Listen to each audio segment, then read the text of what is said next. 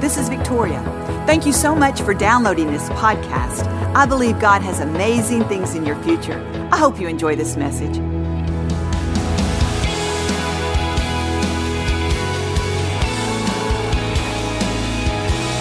Thank you, Father, that we're here and in your love. Amen. So, how's your outlook on life today? Do you get up this morning ready to embrace the day? I believe that you did.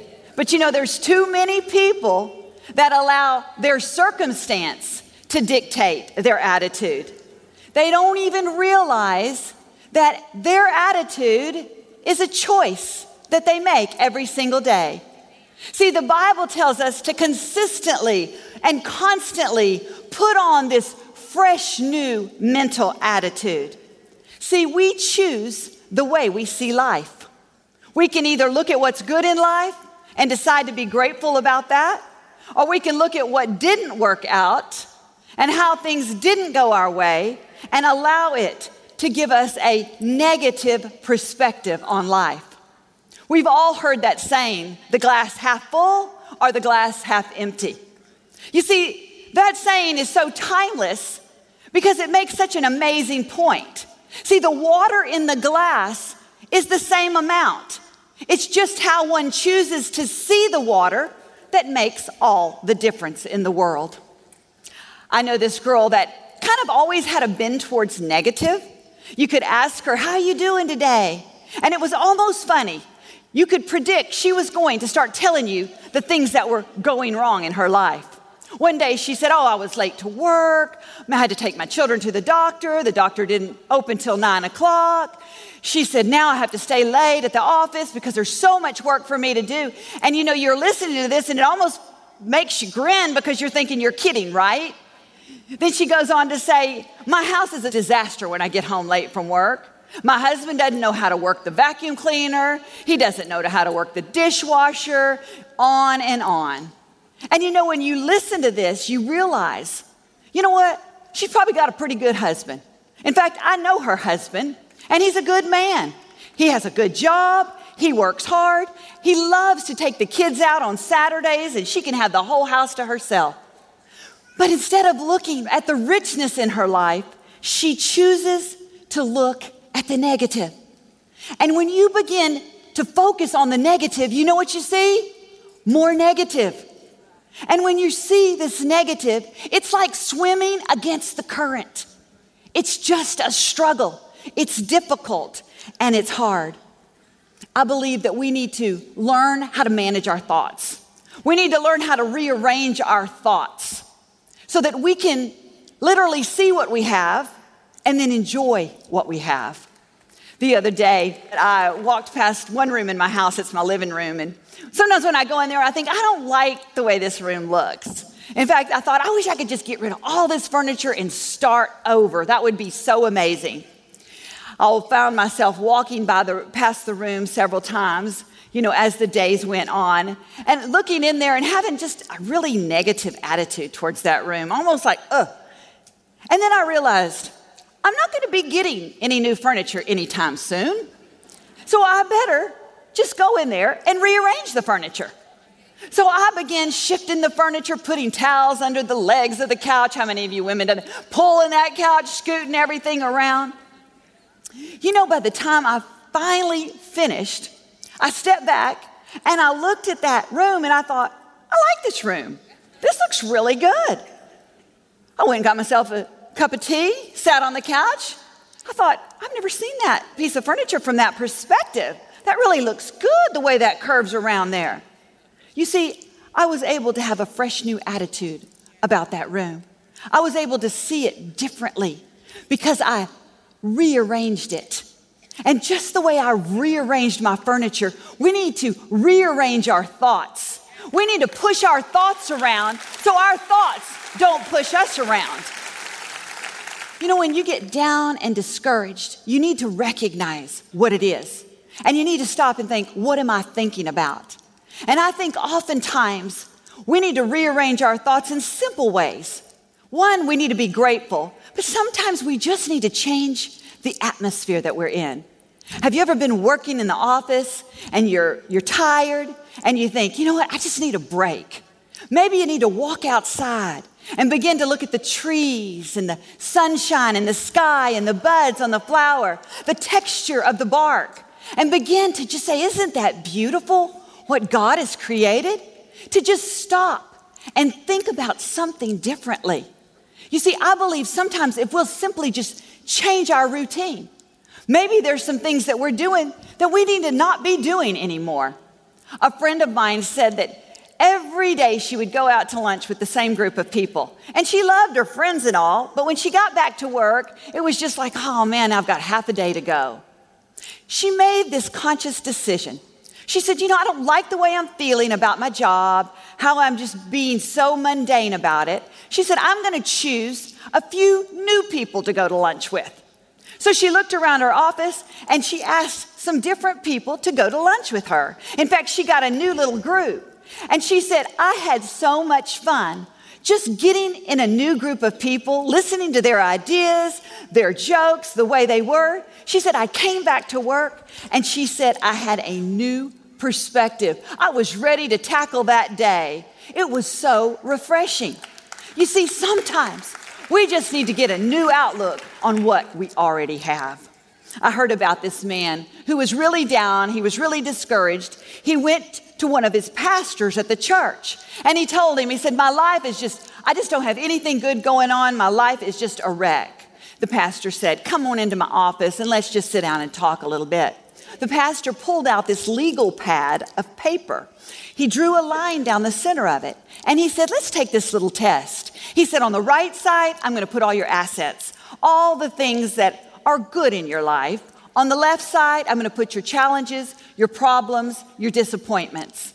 The man just kind of hung his head and he said, You know, I'm not going to have anything right in my life. The pastor said, Let's just go ahead and take the test. He said, You know, I am so sorry to hear that your wife passed away. He looked up and he said, My wife didn't pass away. She's alive and she's healthy. He said, Really? He wrote on the right side of the page, Wife, alive and healthy. He said, That's a shame that your house burnt down. The man looked at him and he said, What are you talking about? My house didn't burn down. I'm living in my house. He said, Oh, he wrote on the right side of the page, living in a house. The man said, Where are you getting all this ridiculous information? The pastor looked at him and then he wised up and he realized he's trying to show me a new perspective, a new way of thinking. By the time they finished their little session, that man had listed several things on the right side of the page that was right in his life, and he left out of there with a good attitude and a spring in his step. Amen. Have you ever heard that saying that says, Your attitude determines your altitude? What that means is, is there our attitudes have a direct correlation with the success in our life. Have you ever met somebody with just a good attitude? They always saw the solutions and not the problems. They felt like they could tackle anything. It makes you want to just be around that person. See, your attitude can determine your altitude. All of you know the story about Joshua and Caleb. They were two of the 12 spies that Moses picked to go into Canaan, which was the promised land that God had uh, promised the Israelites when they left Egypt. And so Joshua and Caleb and 10 other spies were directed by Moses to go into Canaan and to spy out the land, to see what the cities were like, see what the people were like, look at the vegetation. He even said, Bring back some of the, the vegetation so we can see what the soil is like and what it's producing. So the 12 men went into the land of Canaan. They were there for 40 days. They collected these huge grapes.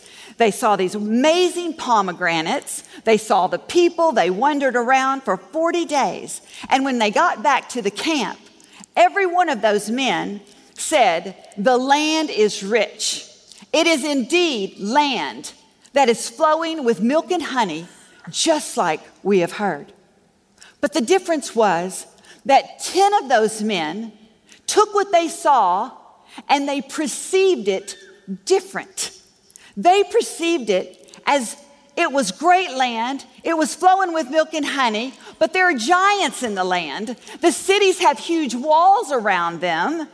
We'll never be able to conquer those people because they're way bigger than we are. In comparison to us, we look like grasshoppers in our own sight. They begin to take what they perceived and spread it throughout the whole camp. Two million people. Can you imagine? They just went in and spread that. Well, when Joshua and Caleb said, We saw the same thing, the land is good, it is what God said it was.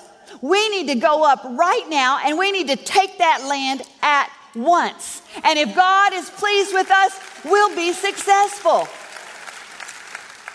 Ten spies saw the glass half empty, where two spies saw the glass half full.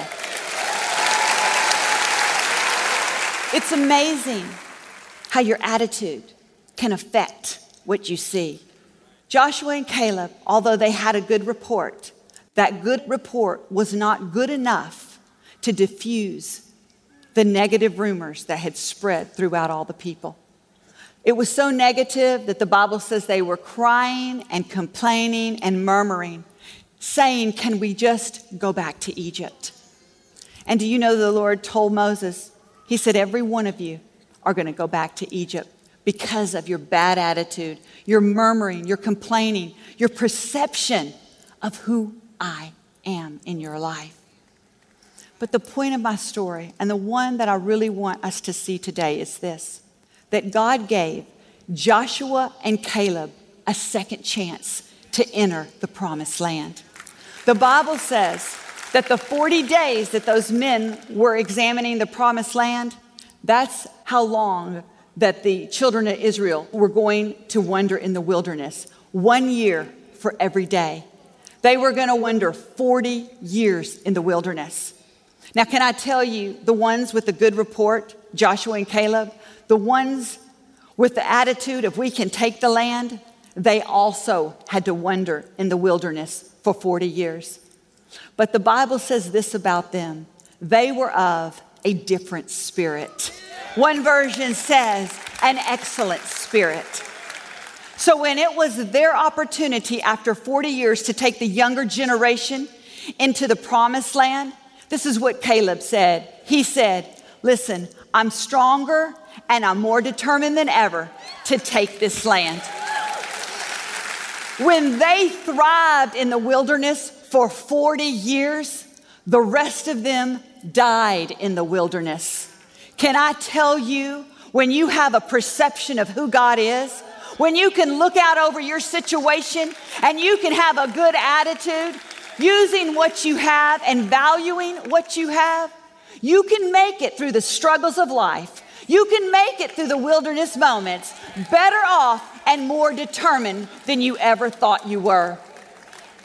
When Joshua and Caleb were about to go in, this is what they spoke to the younger generation. This was their mantra, their leadership vision. They said, Guys, I can only imagine. He looked at all them and he said, Choose ye this day who you will serve.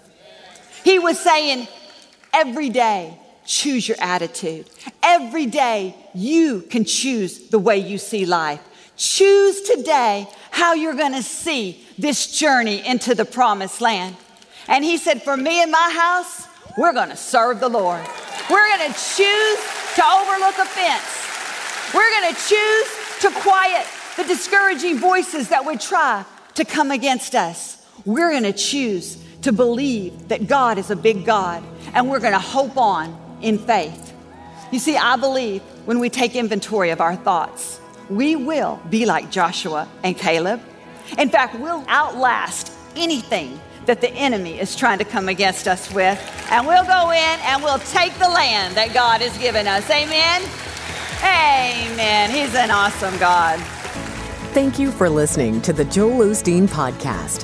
Help us continue to share the message of hope with those all over the world. Visit joelosteen.com slash give hope to give a gift today.